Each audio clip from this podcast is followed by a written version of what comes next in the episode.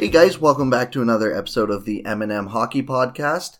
As always, I'm your host Alex Metzger. Unfortunately, Chase could not join me today. He has some other stuff on the go. However, in his place, Ian Tulloch was nice enough to join me. Ian, thanks for coming on. Hey, anytime, man. Always glad to hop on and talk some hockey. Uh, so if you guys don't know Ian, he is the host of the Leafs Geek podcast as well as a contributor at the Athletic Toronto. Uh, Ian has come become one of my favorite writers very quickly, and as a Sens fan, I, his Leafs Geek podcast is still one of my most listened to every week. It's one of the first ones I try to listen to, uh, so I'm very excited to have him on. We're going to break down some of the stuff uh, before the trade deadline. Chase and I are hoping to have one an episode coming out right after the trade deadline, but I figured we should do a bit of a preview. So, with that being said, we had one trade today, and it was the Boston Bruins acquiring Charlie Coyle for. Oh man, see, I'm already. Ryan Donato in a fifth, I believe. Yes, thank you, Ian. What do you think of this trade? So I've been one of Ryan Donato's biggest fans over the last little bit. He's kind of like my Boston Bruins Travis Dermott. I just, for the longest time, I didn't understand why he was playing so low in the lineup, and he was getting healthy scratched in the playoffs. And as a Leafs fan, I loved it because I was just like, okay, Leafs are gonna scratch Andreas Johnsson. Boston's following suit by scratching Ryan Donato. Who's gonna who's gonna scratch another good player in this series? But uh, he was struggling a little bit this season. He's 22 years old, so they sent him down to the AHL, but I still think that there's some upside there. So I wouldn't have cut bait on a player that good, that young, but I understand why they did it. They clearly feel like they're falling a little bit behind here with Toronto and Tampa Bay in their division. I know they've gone on a bit of a run lately, but if you look at their forward depth, I mean, the center and the wing depth just isn't where it was last year, especially when you look at the production that the forwards have been giving them. I'm a big DeBrusk fan. I'm a big Heinen fan, but they, they've kind of struggled relative to what they did last year. So it makes sense from Boston's perspective just if I were in their shoes, I would have swung a bit higher and gone for someone if like Artemi Panarin's available. I like to think that you could have paid a similar price and got a much better player. But I mean, Charlie Coyle's fine. He's a middle six player. There are flashes of brilliance. He, he plays that quote unquote heavy game that I'm sure Boston will love. But I, I don't think it was a it was a home run. Uh, I, I, I don't think it was anything of that regard. But I like it. I understand it. I just thought that they could have got a better player than, than him. Yeah, I would totally agree with that. I, I do like Coyle a lot. I mean, a lot of his underlyings are pretty solid. Uh, as you said, I think Donato still has something to give, and I, I do like the return if I'm Minnesota. You know, they're obviously trying to shake it up. Uh, they've already they haven't come out and said they're sellers, but I think it's pretty obvious that they're sellers at this deadline now. They're in a free fall, and this core just has truly never been good enough to actually get the uh, get it done in terms of a cup. So, you know, they sell off, they get a nice young piece in Donato, as you said. And uh, yeah, for Boston, I, I kind of wonder if they're not done. Um, but I would have liked them, I think, to acquire maybe a defenseman and then swing big at a winger or something, as you said. However, you know, Coyle, Coyle's not the worst player in the world. Uh, I don't think, you know, it's not like they actively made their team worse like we've seen a team like Nashville do in the past couple weeks. So I don't know. I think it's fine, but yeah, as you said, I, I definitely think they probably could have done better. Yeah, I'm thinking like a Zuccarello, a Nyquist. I don't know how much you would have had to pay to get a Chris Kreider, but someone of that caliber, I feel like really would have helped their scoring. I feel like Charlie Coyle helps them drive play, will help them get into the offensive zone more often. But they've been really struggling to get secondary scoring from their second and third lines. It's resulted in them sometimes splitting up the big three up front. So as a Leafs fan, I mean, yeah, I'm, I'm glad that this means they're probably not going to swing big on Panarin, but if I'm a, if I'm a Boston fan, uh, I'm feeling all right about the trade. Just a little underwhelmed considering what there were rumors about over the last couple weeks. Yeah, I would totally agree with that. I think even uh, the other day, a rumor came out pretty much saying that uh, Boston is willing and will be spending the assets to make themselves into uh, quote unquote true contender or whatever to compete with the the two big teams in their division in Tampa and Toronto. And uh, if this is the move that they're talking about, I'm not I don't agree that this is maybe the hype that it was supposed to be, but at the same time, who knows? Maybe they're still open to looking for some more stuff if they really want to go all in. Uh, this core is getting older. Uh, Bergeron is still amazing, but he's 33 years old. Marchand's 30. You know, you have Backes at 34, who's under contract for two more seasons after this one. Same with Krejci at 32. Krug, uh, Torey Krug already, he's already 27. It feels like he's still 24 in my mind. Um, he still plays like it. Yeah, exactly. So he, you know, this this core's getting older. Maybe this is the year they want to say, all right, let's go all in. Uh, you know, that seems like a bit of a bold choice, but at the same time, uh, what the quote is, anything can happen, I guess, in the playoffs. Uh, I guess from there we can kind of look at, we'll stay in the East and just look at the division. So you have the Tampa Bay Lightning at 96 points through 61 games, just an absolutely insane pace. I think they're still on a re- uh, pace to break the 96 Detroit Red Wings uh, point totals, which is the highest we've seen in the past 20 something years. What do you think they should add, if anything? Because I've already seen the argument on Twitter that um, people that Tampa shouldn't add anything because they're already good enough. Do you agree with that? I mean, I like to think that any team can get better, and obviously they've been scoring at a ridiculous pace. I mean, they're on pace to I think score over 300 goals for the first time since Washington did it back in 2009. Their forwards up front are just ridiculous. Their power play's been on a tear, and they also they also have a bunch of great defensemen. They have Hedman, Sergachev, McDonagh, Anton Stralman. The one interesting thing is that Dan Girardi's been getting a lot of minutes for them this year, and I don't think that's ideal on a cup contender. It kind of reminds me of what Toronto's doing with Ron Hainsey right now. So maybe you look to see if there's a defenseman you can get. I mean, Nick Jensen's available. There's some other defensemen out there. The thing with Tampa Bay is that they can't afford to bring anyone on with term because they're going to be in a cap bind this summer when they try to re-sign Brayden Point. So they can't bring on someone who has an extra year on their deal. They can only acquire a pending UFA. On defense, Nick Jensen's the only right-handed one who makes any sense. If I'm looking at left-handed D, I mean, are there any names out there that you really like? I mean, not off the top of my head, and especially not like I'm sure you could probably find a third pair guy out there somewhere, but you know, you got Hedman and McDonagh on the left side, and Sergachev probably, you know, I don't know if Sergachev's playing right, but he's listed as a lefty on cap friendly. That's a pretty good three right there to have. Yeah, I mean, Adam McQuaid is apparently going to be the next great Maple Leaf, so he's, he's off the table. But yeah. Uh, yeah, for me, Nick Jensen just makes sense to a lot of teams. I think he's a really underrated defenseman in the league. He reminds me a lot of Michael Kempny last year when he was added to Washington and just really helped solidify their top four. I think whichever team gets Nick Jensen, I hope it's the Leafs. I, I think they'll be very happy with the player that they get. But yeah, if you're Tampa Bay, it's hard. You don't really need to add a forward because your power play is fine. Five on five, you seem to have the best top nine in hockey. I mean, maybe you could look to add someone like Micheal Ferland, who gives you that, that little bit of that element that you're missing. Maybe Zuccarello or Nyquist, just to make you even that more that much more stacked offensively. I don't know. I mean, can you imagine if this team added Panarin just for good measure? Just to add another superstar for fun. Yeah, or like someone like St- Mark Stone, or even a Matt Duchene, or something like that, and you you bump Steven Stamkos to the wing. Like that would just be insane. The thing, so it, it, I definitely get why some Tampa fans are cautious. I mean, this team is still this team is getting older as well. You know, Stamkos 29, uh, Miller's 25, Johnson's 28. Uh, so you're getting a little older. Hedman's 28, obviously. But so the argument is this team is still in a pretty good spot to contend for a couple more years yet, for sure. So it's do you want a mortgage to go all in on one year and maybe risk not being quite as good in future years? Or do you want to just you already have the best team in the league, or one of the best teams in the league. Point wise, you're by far the best do you just go make maybe some small adjustments and go with this team? And I think it's a good debate either way. What I would like to see Tampa do, I think, uh, this deadline or maybe, even this summer, is try and off offload that Ryan Callahan contract. Uh, something I was always really interested in, and this will never happen because Melnyk is way too cheap, I think. But getting Ryan Callahan to Ottawa, uh, Ottawa, even even worse uh, or even better for Tampa is flipping him for like a stone, but then obviously you add a ton of assets. Now there's some problems with that. He's got a no move clause or no trade clause, and I, I think Ottawa would almost definitely be on that list. Um, but you know, I think that kind of deal makes all the sense for both teams in terms. Tampa unloads a contract that they don't really like. I think another one is it the Palat contract that's not very good. I think he's got three more years at 5.3 million. I mean, it's not ideal. He's a good player, but considering some of the cap constraints they're going to have, yeah, it's probably not an ideal one. And it's funny, Tyler Johnson, it's similar. Great player, but do you want to be paying him $5 million for the next couple years? It's a question you have to ask yourself. Same with someone like Andre Killorn making 4.45. Yeah, so I think if you try and like offload one of those contracts and maybe even if you're really worth uh, or wanting to pay a big price and get in another big piece with that where you can use the cap space this year that you cleared, get a rental, let the rental walk, and then you have money to actually find and to re-sign uh, Brayden Point this summer.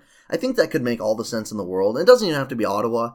Uh, we'll get into Ottawa in a little bit once we get to the trade board, but I think you know with Ottawa, I if they trade their big guys, I don't really I see them struggling to hit the floor next year. And, and, that's why I think it makes a lot of sense for them to bring in someone on a bad contract and get more assets in return. It's kind of like buying, uh, using your cap space, you know, ex- buying draft picks or one of my favorite trades of the last few years is what Carolina did to get Teuvo Teravainen out of uh, Chicago. They took on the Bryan Bickell contract. They got a cost controlled asset and now he's producing like a first line winger. It was just a really smart trade at the time. Exactly. And that's I think how a lot of teams who are trying to rebuild should be using their cap space. And obviously you got to be careful because you don't want to be taking guys on who have 5 or 6 years left on their deal because that'll Nikita hurt Zaitsev, baby. exactly, because that'll hurt you when you're trying to be good as well. But if you can help out a team that is right up against the cap and has a bad contract with 1 or 2 years left, you could help hit the floor.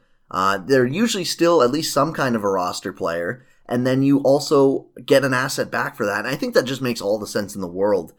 Like even to a lesser extent to the Teravainen one, uh, what Montreal did with uh, Steve Mason this past summer. The Jets traded him Steve Mason, I think a pick, and Joel Armia, and Joel Armia's been a fine bottom player for them. I want to say they got multiple picks out of that trade. They were later round, like mid to late round picks, but I think they got two bullets in the chamber. They definitely got a fourth, I believe. Was it a fourth and fifth, maybe? Something like that. Yeah, but and so that's just that's a good use of your cap space. You know, they have the cap space. They know they're not going to need it right away, so they bought out Steve Mason. Uh, I don't even know what it cap carries, but it's not too heavy. But uh, Winnipeg needed it off their books, and they got an asset for that, or a couple assets. And they're going to need to do the same thing this offseason with Dmitry Kulikov because they have a bunch of RFAs this offseason. It's going to be crazy. They have Trouba's an RFA, Kyle Connor's an RFA, that guy Patrik Laine is an RFA.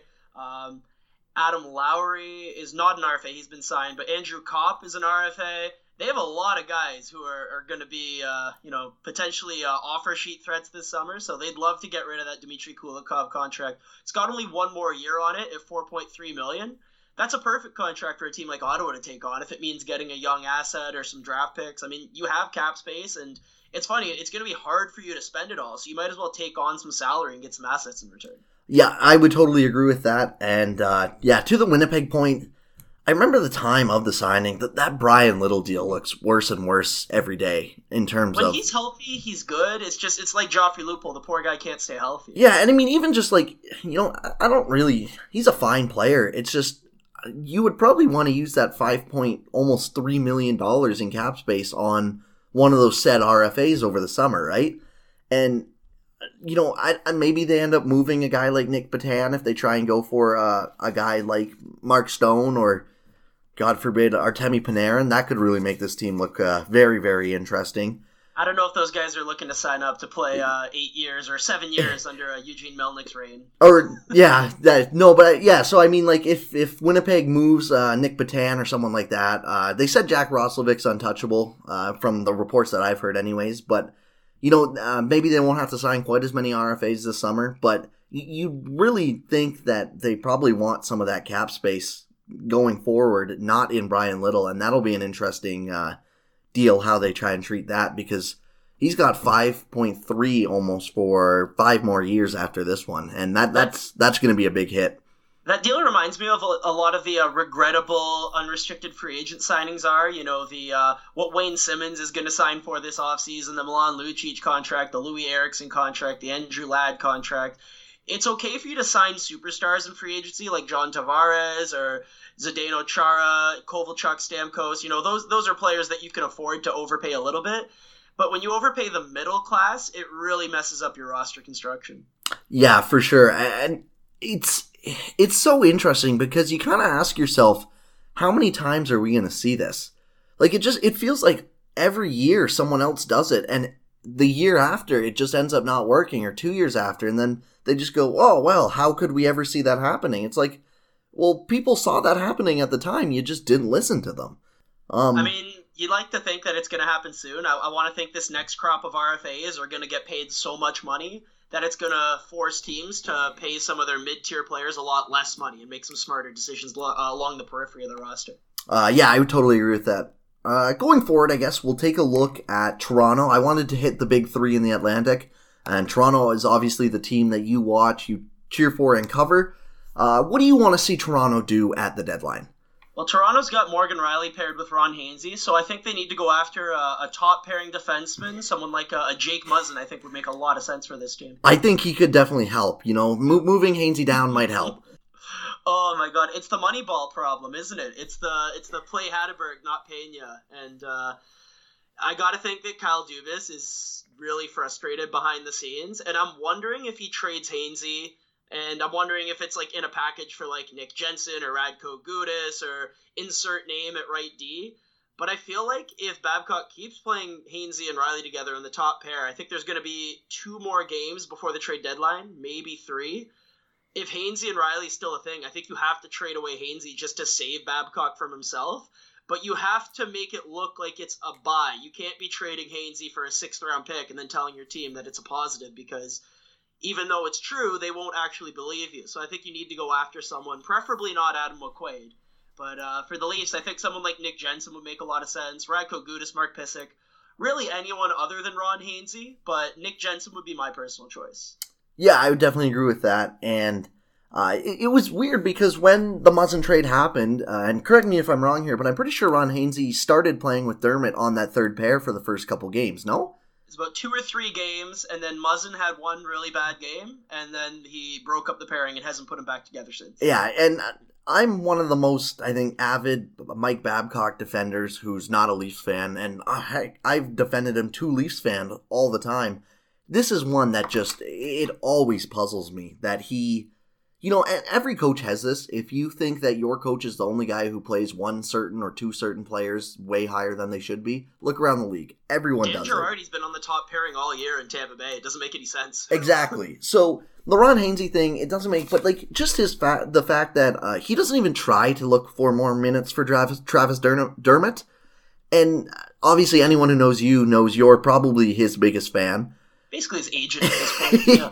yeah, it just it's one of those things where I don't know what you have to do if you're someone like Dermott, or even like if you're Dubas. You know, you you go out. You said, okay, I got this guy who, yes, he's not a right-handed defenseman, but we now have three really good left-hand or four really good left-hand defensemen, and one of those guys can definitely play on the right hand. Why are you still using Ron Hainsey on the top pair so many minutes a night? It's frustrating. I think if we were to try to think about it rationally, I think Babcock's uh, opinion is that you need to have the best puck mover on their strong side, and that Rielly, Gardiner, and Muzzin are not comfortable moving over to their offside. So he has Hainsey on his offside, and he has Dermott on their offside. And I think he's of the opinion that Hainsey's someone you can trust defensively, and Rielly's more of a puck mover, so he wants to have those two together instead of a Rielly Dermott pairing, or instead of a, a Gardiner Rielly pairing, or a Rielly Muzzin pairing. I personally disagree with him. I think there are a lot of people who disagree with him, and I, I think the GM's going to disagree with him and, and make a, a, trade to try to force his hand. We'll see what happens, but if if it's Wednesday night right now, and we're going to make a prediction as to what's going to happen in the next five days. I think that Hainsey is traded out, and there's some kind of right defenseman that's brought in to try to solve this situation. Yeah, I would. Uh, I wouldn't be shocked if that happened. I think uh, it's weird because I think what Mike Babcock says, I can kind of understand what he's saying, but I think he's using it way to uh, too much of a degree. I think that Hainsey does still provide some value for some teams. I think there is uh, some situations where he is an okay defensive player. You know, if you want him in the last minute of a game defending a one goal lead instead of Jake Gardiner, I will totally understand that. It's for the other times, or, you know, on the PK, I think Hainsey's still a fine PKer but he shouldn't be playing so much at 5v5 and i don't care if the other guys are uncomfortable on their offside. They're still better than him.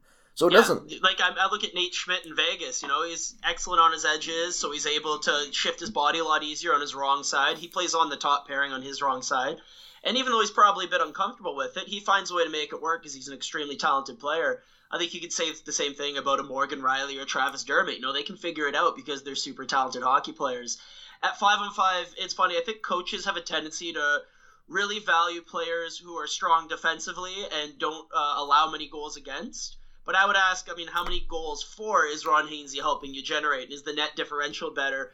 As of right now, his on ice goal differential is good, but the shot metrics and the scoring chance metrics are all negative, and it makes me think that he's just riding a high on ice shooting percentage, and it's it's not sustainable moving forward. So part of me understands why Babcock is saying, "Hey, descriptively this is working," but predictively, I don't think it's likely to continue to work. So I'd like to see them shake things up, but I don't think Babcock will. So we'll we'll see if someone forces his hand.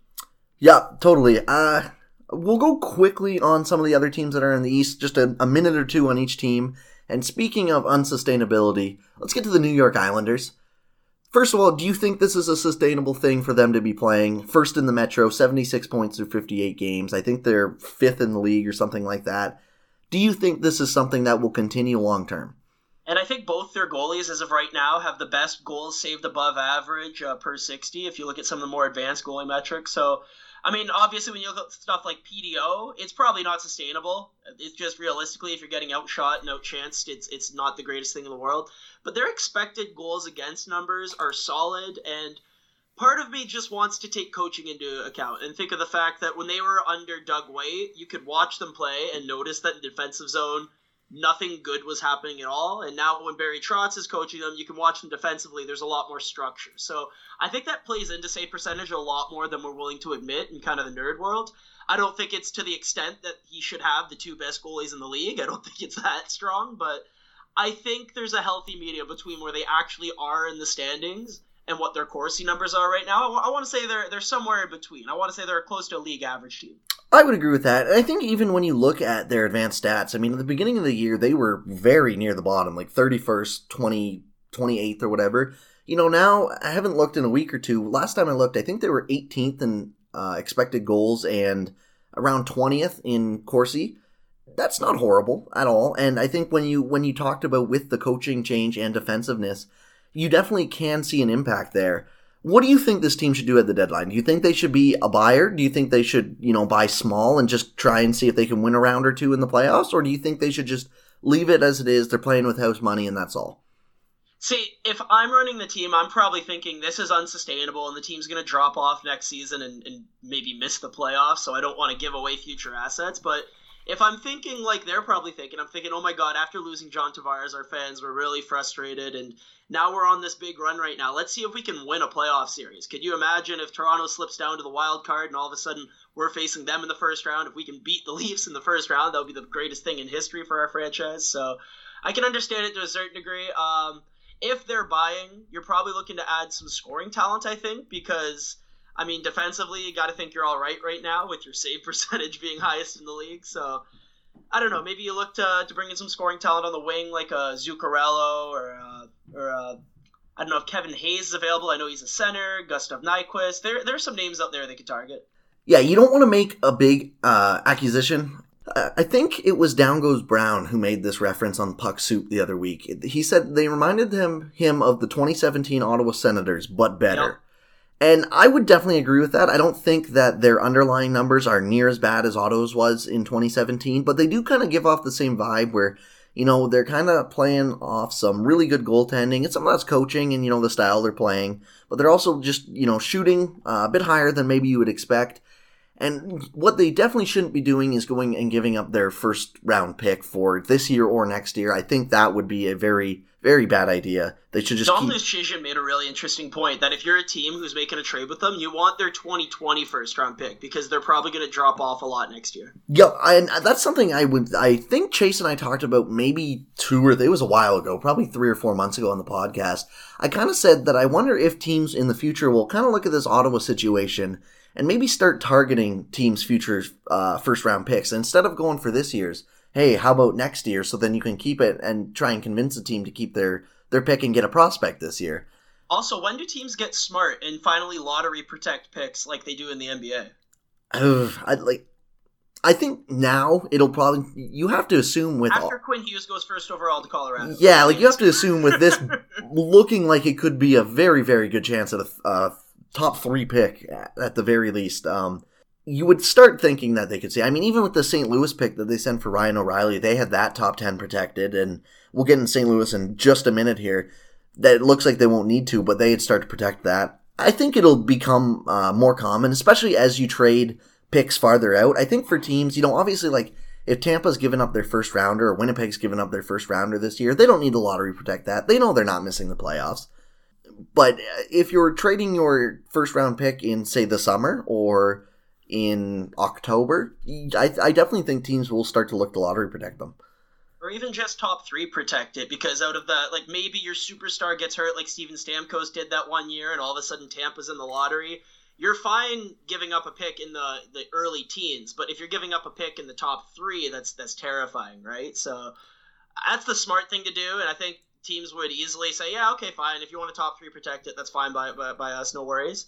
But it's just something all teams should be doing just to protect themselves from something terrifying happening like we've seen in Ottawa. Yeah, I would definitely agree with that. Okay, um, looking at the East here, I think we will skip over Washington and Pittsburgh. I think there's probably a little some moves for them to make. They're kind of in the same situation where they're nearing the end of a cup window, but they still probably have the means that they could go all in this year if they want to try and make a big splash. Montreal needs Ryan Reaves. yeah, yeah. Uh, Montreal's another team that I don't think they're going to do too much. What about Columbus? So they got Artemi Panarin and Sergei Bobrovsky. Do you see them selling both of them? Do you see them flipping or selling Panarin and flipping those assets for something that can help them try and win now? Or do you think the best move for Columbus is to sell both of them and just try and get futures and see where it goes? I was about to make the joke that Columbus could really use a star player who's phenomenal at getting into the zone with possession and making plays, maybe like an Artemi Panarin. But it's funny, we always make this joke about like how teams who are in the playoffs and like looking to sell a player, it's like, hmm, maybe they should be looking to add that kind of player. And I know Down Goes Brown made a similar point on the Puck Soup podcast that we're going to just keep referencing, I guess, here is that, I mean, even if Columbus isn't, in your opinion, a team that is going to win the Stanley Cup this year, this is probably the best team they've had as a franchise. And, and you look at the talent on their roster. If everything goes right, they could win a couple rounds, and that has value as a franchise. So even though I understand the desire to, okay, Panarin said he's going to leave, Bobrovsky said he's going to leave. Let's let's acquire as many future assets as we can. I can understand the desire to just go for it and see where it takes us. Maybe if everything goes right, we make it to a conference final, and that's the the most fun ride our fans have ever been on we make more fans as a result and we make more money as a franchise. I understand it. If I was going to sell Panarin, I'd like to think that I could get him for a king's ransom. I know that the the demand that Ottawa said that they're they're giving up Stone for. Apparently, they want four pieces in that trade. You know, multiple uh, first round picks and a uh, you know a level prospect. I don't think anyone's going to give up that for Stone or, or Panarin, as, as great as I think those players are. But if I'm Columbus, I'm saying that I don't want to trade Panarin, and I see what teams are willing to offer it for him, and, and if it's an offer that blows me out of the water, I definitely have to consider it. Yeah, I would definitely agree with that. It's such a tough uh, situation because they've never even won a playoff round, and so you know, I think if most teams, it's weird because in theory Columbus should be better than they are. I think right now, coming into the season, I think with Panarin and Bobrovsky, I, I would have had them at for sure a top three Metro team, and they're kind of right there with Pittsburgh and Washington, and even the Islanders right now. But it wouldn't have shocked me if they were one of the top two Metro teams uh, coming into the year, and they've just kind of been disappointing. I think this team still does have the talent to at least win a round or two. Like, if you look right now, uh, right now they would be matched up with Tampa. I'm not favoring them over Tampa, obviously.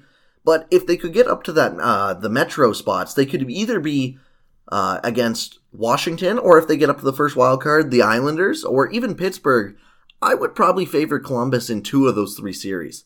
And another thing, I'd be willing to trade Bobrovsky. I didn't bring his name up, but I think goaltending is just so much voodoo that it's not like reliable from from game to game, and like you can win a series without amazing goaltending, or a random goaltender like Jaroslav Halak can all of a sudden just go off for a series and win you win you a series. If you truly do think that Korpisalo is the goaltender of the future, and he's been performing pretty well this season. Like, uh, and Bobrovsky's having a big down year. And if Florida's gonna trade you a king's ransom for for Bobrovsky for some reason, that that makes no sense to me. But if they're willing to do it, yeah, why not trade Bobrovsky, keep Panarin, and, and see what kind of run you can go on with Korpisalo? Yeah, I would agree with that. And uh, you know, not saying this is right, but I think there would definitely be a large majority of people out there that would point out that it's not like Bobrovsky has been a god in the playoffs anyway. So I think it's definitely a, too small of a sample size to truly judge that, but it's not like you can say uh, you're trading away a guy who is quote unquote clutch in the playoffs. He's kind of got that Marc Andre Fleury, like, you know, uh, disappears in the playoff tag attached to him, and it's not going to go away until he steals a few rounds. Yeah. Um, okay, let's switch to the West here. Uh, we'll, we can take a look at some of the top names on the trade board if we have some time at the end. But I did want to get into the West. Uh, I'm going to skip the Jets and the Predators because I think their name will come up when we talk about big guys to acquire. St. Louis has been on quite the run, huh? Yeah, it's funny. Remember when they were going to trade away uh, Pietrangelo, Tarasenko, and Parayko? Yep, their whole team, everyone was gone. Um, I'm I'm happy to see this. Uh, I, I mean, was... I'm not as someone who just watched them destroy my team in the first period the other day, but yeah, no, they've been on quite the roll, and it's sustainable. It's not like they're just riding a high PDO. They're dominating shots, dominating chances. Ryan O'Reilly and Tarasenko are frightening on that top line. They're they have defensemen who can move the puck. Their forecheck is incredible this is a team that looks like you could do some damage in the playoffs. Yeah, this is a team that I, if they draw one, and it looks like they will draw one of Nashville or Winnipeg now, it will be a very, very interesting first round series. I think everyone has just kind of assumed that we're going to see Nashville and Winnipeg in round two again, and I would kind of say rightfully so for most of the year because these guys weren't, they, they looked like they were going to be a lottery team for a little bit. And these guys, uh, Jordan Binnington, out of all people, have just come out of nowhere and uh, taken this team to a new height. Uh, we talked about it all year. I feel like that this team will be really, really good, but the X factor is Jake Allen. And yeah, I never thought he was that good. To be honest, I don't get why they put so much faith in him. I thought they should have been looking throughout the summer to acquire a goalie. And it's funny, the goalie that they gave up, uh, Carter Hutton, who's now playing in Buffalo, I would have much rather had him as my netminder than Jake Allen coming into the season. So it's, it's great that this Jordan Binnington is, is come out and is doing his best Hamburglar impression because goaltending was always the area that concerned me in St. Louis. So it's nice to see this guy, uh, you know, taking the reins and, and doing something with it. I'm wondering if maybe you could even look into acquiring a goaltender. If that's maybe the position where you go, hmm, we're not our most certain right now. What's the price on a Sergei Bobrovsky? You know, what's the price on a Ryan Miller? Jimmy Howard's another one I think that would be pretty interesting as well. If Detroit wants to move him, I feel there's a Ryan Miller one somewhere. I, I think St. Louis was actually rumored to Ryan Miller. Uh, and I think San Jose. I saw. that. oh no, sorry, it was San Jose. Yeah, it was San Jose.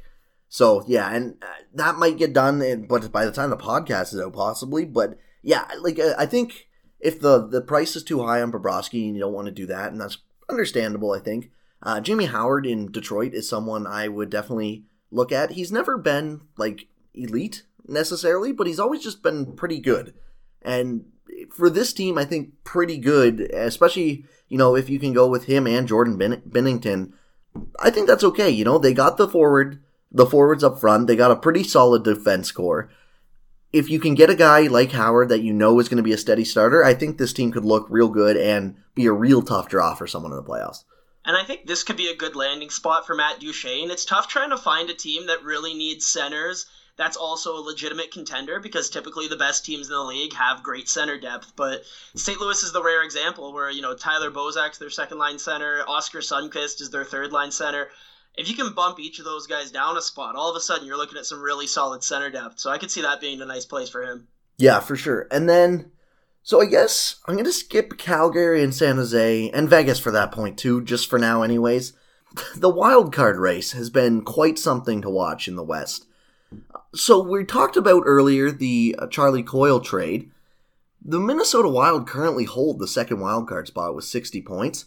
Right behind them is Colorado, Arizona, Chicago, and Vancouver, all tied with 59 points. I think Chicago is winning right now, so by the time this is out, Chicago's probably going to be in the second wildcard spot. And Anaheim's right there with 57 as well. This has just been an insane race.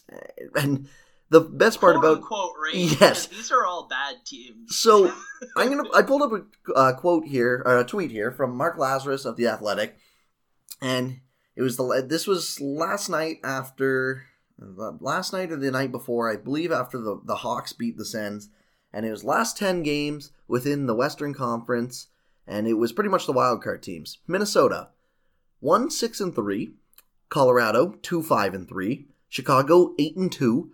Vancouver three six and one, Arizona three six and three. I don't know why he had twelve games for that one, but uh, Anaheim three and seven, Edmonton one seven and two, and LA four four and two. Oh man, they're just sprinting to the finish line, aren't they? this is the tortoise versus the tortoise versus the tortoise versus the tortoise versus the tortoise. I... And I'm wondering which one of them tricks themselves into thinking that they're a legitimate contender and, and buys heavy because I mean, Vancouver should be looking to rebuild. Chicago should be, you know, trying to help out their draft pick and, and really make things better for next year. Same with Arizona. They should be looking to rebuild. I don't know which one of these teams does it, but but someone's going to buy here when they shouldn't, and it's going to be regrettable within a year. I think it might be Chicago. You look at the other teams. So Minnesota, as we said, they already kind of look like they're going to be sellers. I don't get the buyer vibe from them. Colorado maybe add some depth scoring, but I, again, I don't really get the sense that they're too keen on buying because I think, you know, like, it feels like this team knows that if they sneak into the playoffs, they'll probably get blown out in round one. Uh, Arizona, I could see buying. I don't know how big, but you know, this Arizona team is it's kind of impressive. They're hanging around. I know we said the record before, you know, so maybe it's not quite as impressive. But look at the injuries on Arizona. You kind of wonder how they're even close to contending for a, a playoff spot. Yeah, it's easy to make fun of them, but I'm actually surprised they're as close to this race as they are, considering how many other players have been hurt, especially Antti Raanta, who's their best player. Yeah, so I'm just on their injured reserve right now. They have $24 million in injured reserve. Now, 5.5 of that is Dave Bolland, and 5.2 of that is Marian Hossa. After that, I was going to say, is any of it Pavel Datsyuk? uh, yeah. After that, you got Jason Demers, who's a top four defenseman. I think he's been playing for them this year, and just you a, could argue that he's been a top pairing defenseman Yeah. for them. just a solid player all round. Antti Raanta, their starting goaltender. Michael Grabner, a top nine forward. Nick Schmaltz, another top nine forward. And then Christian Dvorak's on long term injury as well. Again, another, you know, middle six guy probably. And I believe they just got someone back. If I'm not, maybe maybe I'm wrong about that. I feel like they just got someone back as well. Hinostroza, I think, was out for a little while. So it's kind of amazing that this team was even close to contending for playoffs. And I don't. Again, I'm not sure they're gonna buy, but it, I could see them trying to maybe make a little move to to give them their fans something for sticking around for so long through this uh, bit of a tire rebuild. I could see that when you look at their blue line when they're healthy, they have weirdly one of the best blue lines in the NHL. It's just like a nice like one through six. You have good players. If you get a chance to watch Nicholas Hjalmarsson play, he's just the perfect defensive defenseman. He's not a, a, game changer offensively or anything, but it just makes sense when you watch him play. This guy allows nothing defensively, and then when you look up his shot map when he's on the ice, it's just like a pool of blue in front of his own net.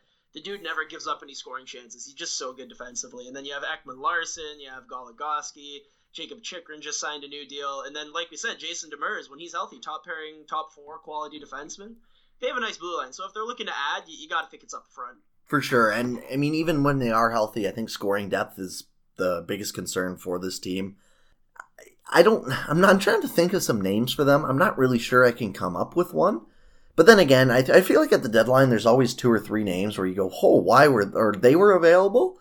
And maybe Arizona's one of the teams that kind of grab one of those guys where you don't really think that they're going to be available. And it, it's just a solid depth addition to give them some scoring. So what I find far more interesting is what do you think Ottawa is going to do at the deadline? I know that a lot of your listeners are Ottawa Senators fans, and we've talked about all the teams that are going to be buying. But Ottawa is clearly a selling team, and there aren't too many times where you're really interested in uh, in other selling teams around the league. But they're just such a train wreck, and when you look at the the Matt Duchene and the Mark Stone situation, and now even someone like Ryan Dzingel, do you think that all three players get traded before the deadline on the 25th? I would, yeah, it wouldn't sh- shock me. So Duchene is pretty much a given that he's gone. They've already announced that they're sitting him Thursday. I think that's the smart thing to do too. You don't want him getting injured when you know Well, maybe you're he trading just shit his pants. You never know. yeah, exactly. Pulling Artemi Panarin. Um, so right now, if we're on the TSN trade bait list, Duchene is first, Mark Stone is third, and Ryan Dzingel is ninth on the list. I think it's based on likelihood of being traded. You know, like Yeah. that plays into it a bit. Duchene, I think, definitely is gone, or he is gone. I, that's obvious. Dzingel, there hasn't been any talks of contracts with him either. I think they're going to sell him. And to be honest, I think those two guys are probably the right uh, choice if you want to rebuild. I think I've, I've said this a couple times on Twitter and on the podcast. Matt Duchene, I think, is going to get overpaid this summer. He's an amazing player. However, I think he still is overrated at times. Uh, a lot of people, I think, would still probably have him closer to like the 15th best center instead of the 30th. And I would I'm not him even sure if I'd have him that high, honestly. like he's one of those guys. He kind of reminds me of what Kyle Turris was for so long in Ottawa, where he's yeah, I didn't get the trade because it's funny. I understood the trade if you weren't giving away Kyle Turris. Like, yeah, you obviously want to bring in Matt Duchene, but you're giving up all those assets to upgrade from Turris to Duchene. I, I thought it was more of a lateral move. Yeah, it was at very yeah, it was a marginal move at at very least. And I mean, just imagine how much better this team would look, even even without the first round pick, if they would have kept Turris and traded him to Nashville for Kamenev and Girard. I think that team the team would at least be looking a little bit better. I'm not sold on Girard being, you know, anything as special as maybe people thought he, he was originally, but he still He's looks still my boy. I still root for that guy. he still looks like he could be a solid top four defenseman, and Ottawa needs that. Like,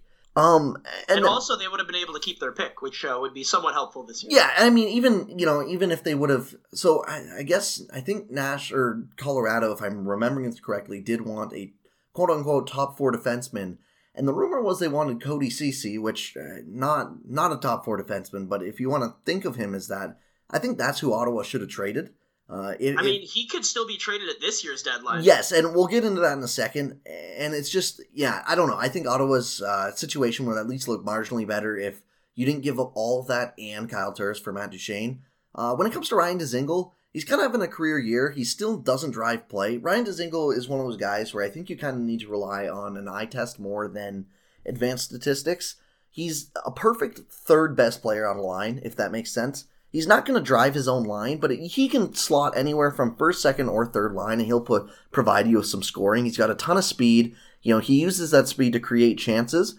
But I do think that he he's another guy who could possibly get overpaid this summer. He's he's 26. He's on a career year. He's got 22 goals already. He's making 1.8 this year. I think you could probably get a solid return for him in terms of what the contract uh, someone's going to give him this summer.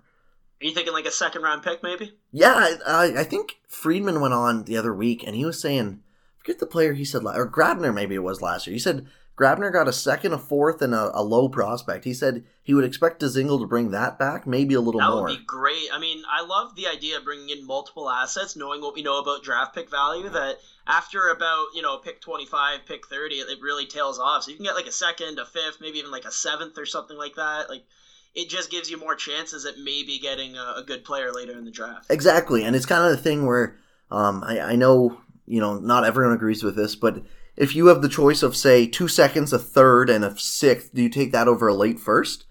I Yeah, I probably time. would, yeah. Like, and and I'm, again, not everyone agrees with that, but I would. I think you know you look at draft pick value, and it, it shows you know the chance of getting a star really evens out after you know by the time you get to the late first, the difference between that and a third round pick really isn't uh, crazy in terms of past results. So.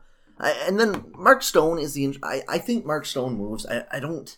I don't see Ottawa giving him the contract he deserves. And But here's the thing: I don't think you can really overpay Mark Stone when it comes to his actual on ice value. He's so underrated around the league. that's the problem. I just I don't see Melnyk wanting to. If he let's put it this way, if he's not willing to give Erik Karlsson that money, I can't see why he's willing to give Mark Stone a little less of that money, right? I mean, if you gave Mark Stone what eight years, ten million dollars, I think that would still be underpaying him for the player he is on the ice. He's mm. basically Patrice Bergeron. He's amazing. Oh yeah, like I, people still think it's an insanely hot take to say he's a top five winger in the league, and I would put him probably on the borderline of top ten players in the league, not let alone I think he should win the. Selke Trophy this Oh, year. for sure. I and I wanted to get writing about this sometime. I'm not sure if I will in the in the next couple weeks, but he definitely should be uh, a, a look at a Selke winner. He's just he's so amazing at all three areas of the ice.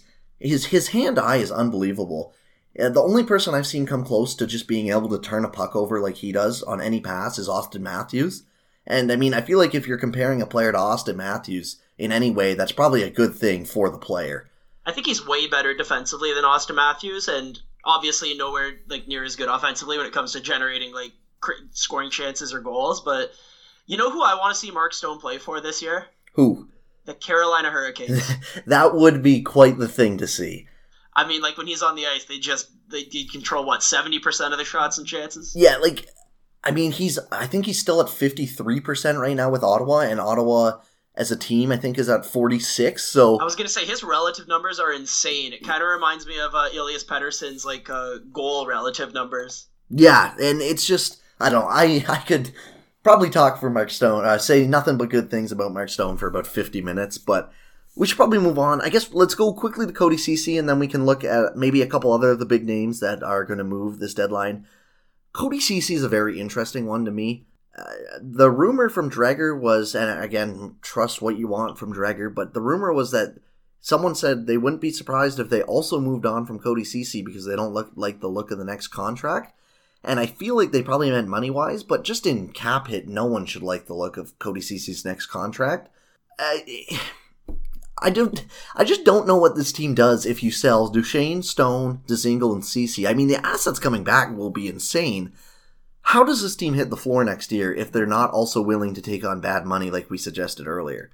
Well, I mean, they're going to have to in, in, some way or another. I don't know if it's going to be with uh, the the Robidas Island Patrick Marleau contract after he mysteriously retires after his bonus kicks in on July first, or the the Nikita Zaitsev trade, which I keep recommending. but it's funny with uh with Cody Ceci, the time to trade him would have been a year or two ago when three, his value was three, ridiculously high for no reason. Three years ago, yeah.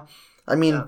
there was talks about uh, him being one for one for Jonathan Drouin or, or one like Taylor Hall, one for one for Taylor there. Hall. Yep. And it's just uh, he's obviously not going to be uh, anywhere near that. It blows my mind that there's, there's like people who say that there's probably still four or five teams who are genuinely interested in Cody Ceci, the Tampa Bay Lightning being one of them. Like, it, uh, I personally, I I don't understand it, but if you're Ottawa, I mean, you can probably get some decent assets for him. I know you're worried about hitting the cap floor, but if you can get out of whatever this next Cody Ceci contract is going to be, I think it's going to help you in the long term. Yeah, I mean, I would really want to just see some team who say they need ten million dollars to hit the cap floor, just give like eight million dollars to some third line player for one year. That's what I, we all did in NHL 19 when we were rebuilding. You know, yeah. like we'd we'd sign some no name guy to, to help us tank. We'd give him a one year max contract for 15 million dollars to help us hit the cap floor. Yeah, and again, obviously that'll never happen. I just think that would be kind of funny. Um, Okay, another team. Let's go Wayne Simmonds real quick. He's fourth. I was about to say, can we talk about individual players? Because I'm curious about your thoughts on Wayne Simmonds. So I think some team is definitely going to overpay for him. Um, he's just not quite the player that uh, I think a lot of people still think that he is. You know, I don't think he's anywhere near the player a lot of people think he is. No, like he's not a top six forward at this point, is he? Especially when it comes to driving play, he's kind of like in that Ryan Dzingel mold. Like he needs to be the third best player on his line.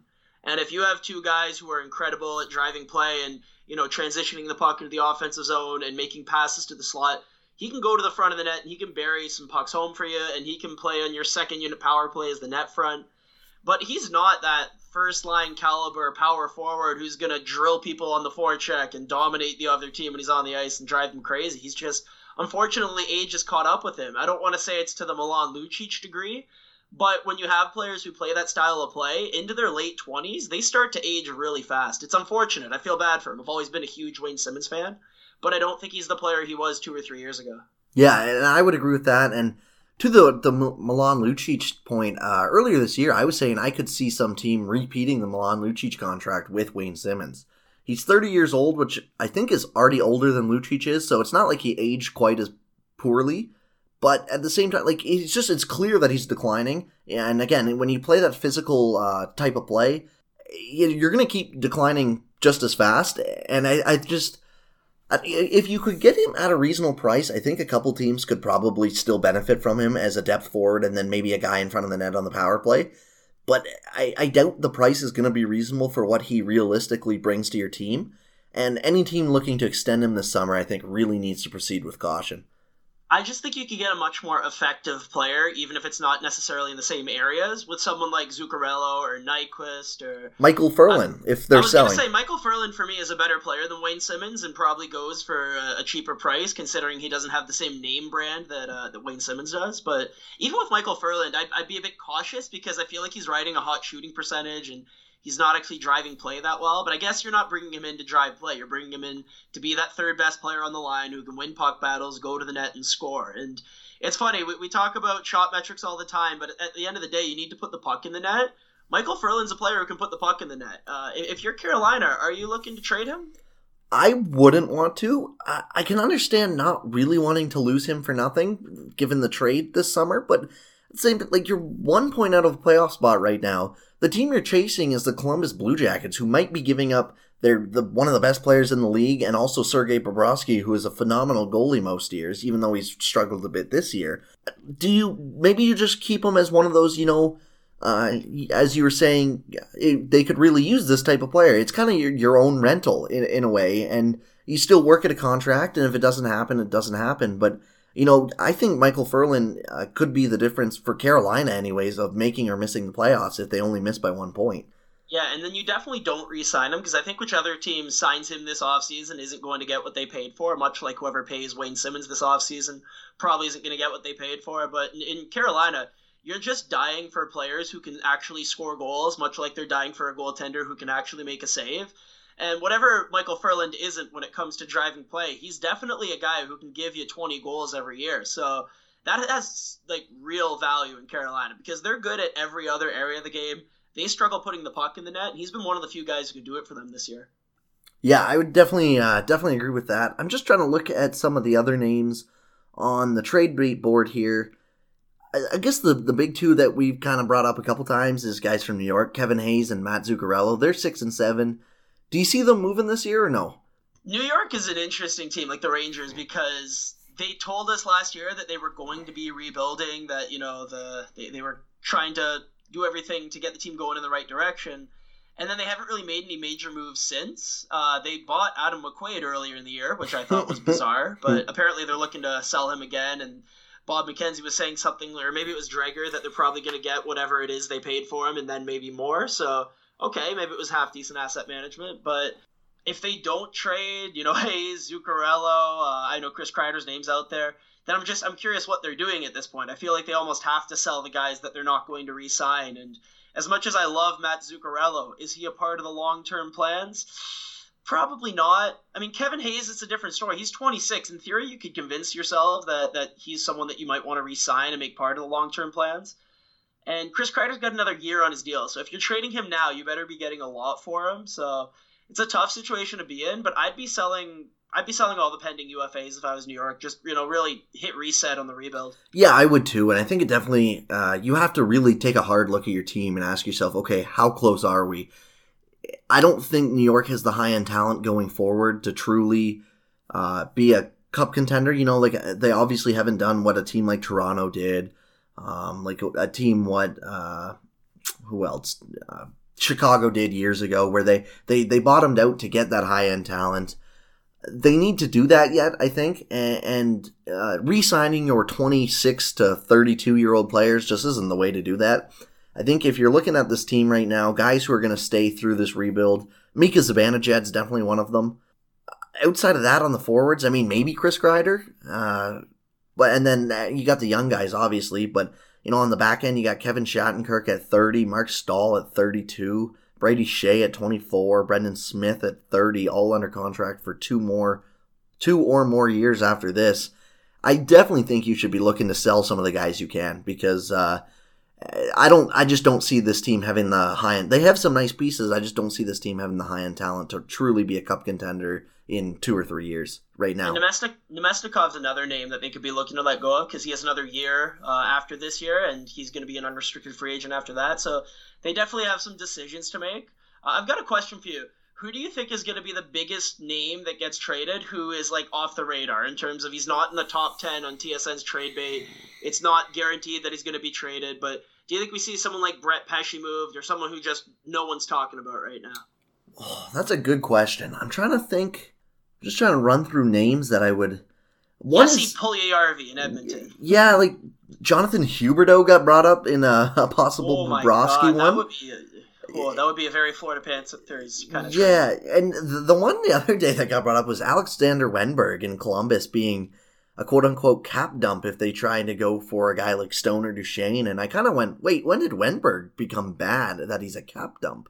Talk, talk about selling low, you know what I mean? Like, yeah. That would be the worst time to trade a player. Exactly. And I, I feel like we see that so often in. Uh, in the NHL, where it's just like a player has one down year, and instead of just waiting to to see if he rebounds. The team just goes, okay, we're going to cut our losses and sell him as lowest point, and then kind of wonder why they got ripped off in the trade when the guy suddenly rebounds to the point where he was for the pre- previous two or three years. Yeah, I mean, he did have a bit of a, a, a rough year the year before, but like he he has what two goals this season, and I don't think any of them are at even strength. So, yeah, I'd be trying to rehabilitate his value before I traded him if I was thinking about trading him. But I mean, I guess a lot of times NHL teams they'll trade a player at his lowest value and then sign him when he's at his highest value, and then they wonder how they get into you know cap struggles. That's how it happens. That is an incredibly uh, NHL thing to do. Uh, other than that, I mean, again, not a really big name, but off the rate, I think Andre Burakovsky could move out of Washington. Uh, we, you know, for it just they haven't been happy with his play, and uh, I could definitely see them moving him somewhere else, trying to get him a fresh start. Maybe eh, definitely not just selling him for picks. I don't think, but trying to maybe look for a, a bit of a roster player, maybe even an upgrade if you toss another asset on the way back. Um, this might be wishful thinking on my point, but uh, I'm wondering, just like in terms of coming out of left field, I'm wondering if Nikita Zaitsev gets traded at the deadline, just in, in, in regards to the fact that I'm wondering if Kyle Dubas wants to do something to shake up this team. And I know that Zaitsev has value around the league. I know that hockey Twitter hates him and thinks he's terrible, and personally, I would agree with that sentiment. But I think that 200 hockey men value him for the same reasons that Mike Babcock, Mike Babcock does. And for that reason, I wouldn't be completely shocked if we saw him traded on February 25th. I'll, I'll probably be wrong, but if it happens, I'm just going to say, hey, I, I, I thought this was a non-zero chance of this happening. Yeah, I could see that. Uh, the other, if he doesn't get moved at the deadline, I do actually find it hard to believe he's uh, starting with the Toronto Maple Leafs next year.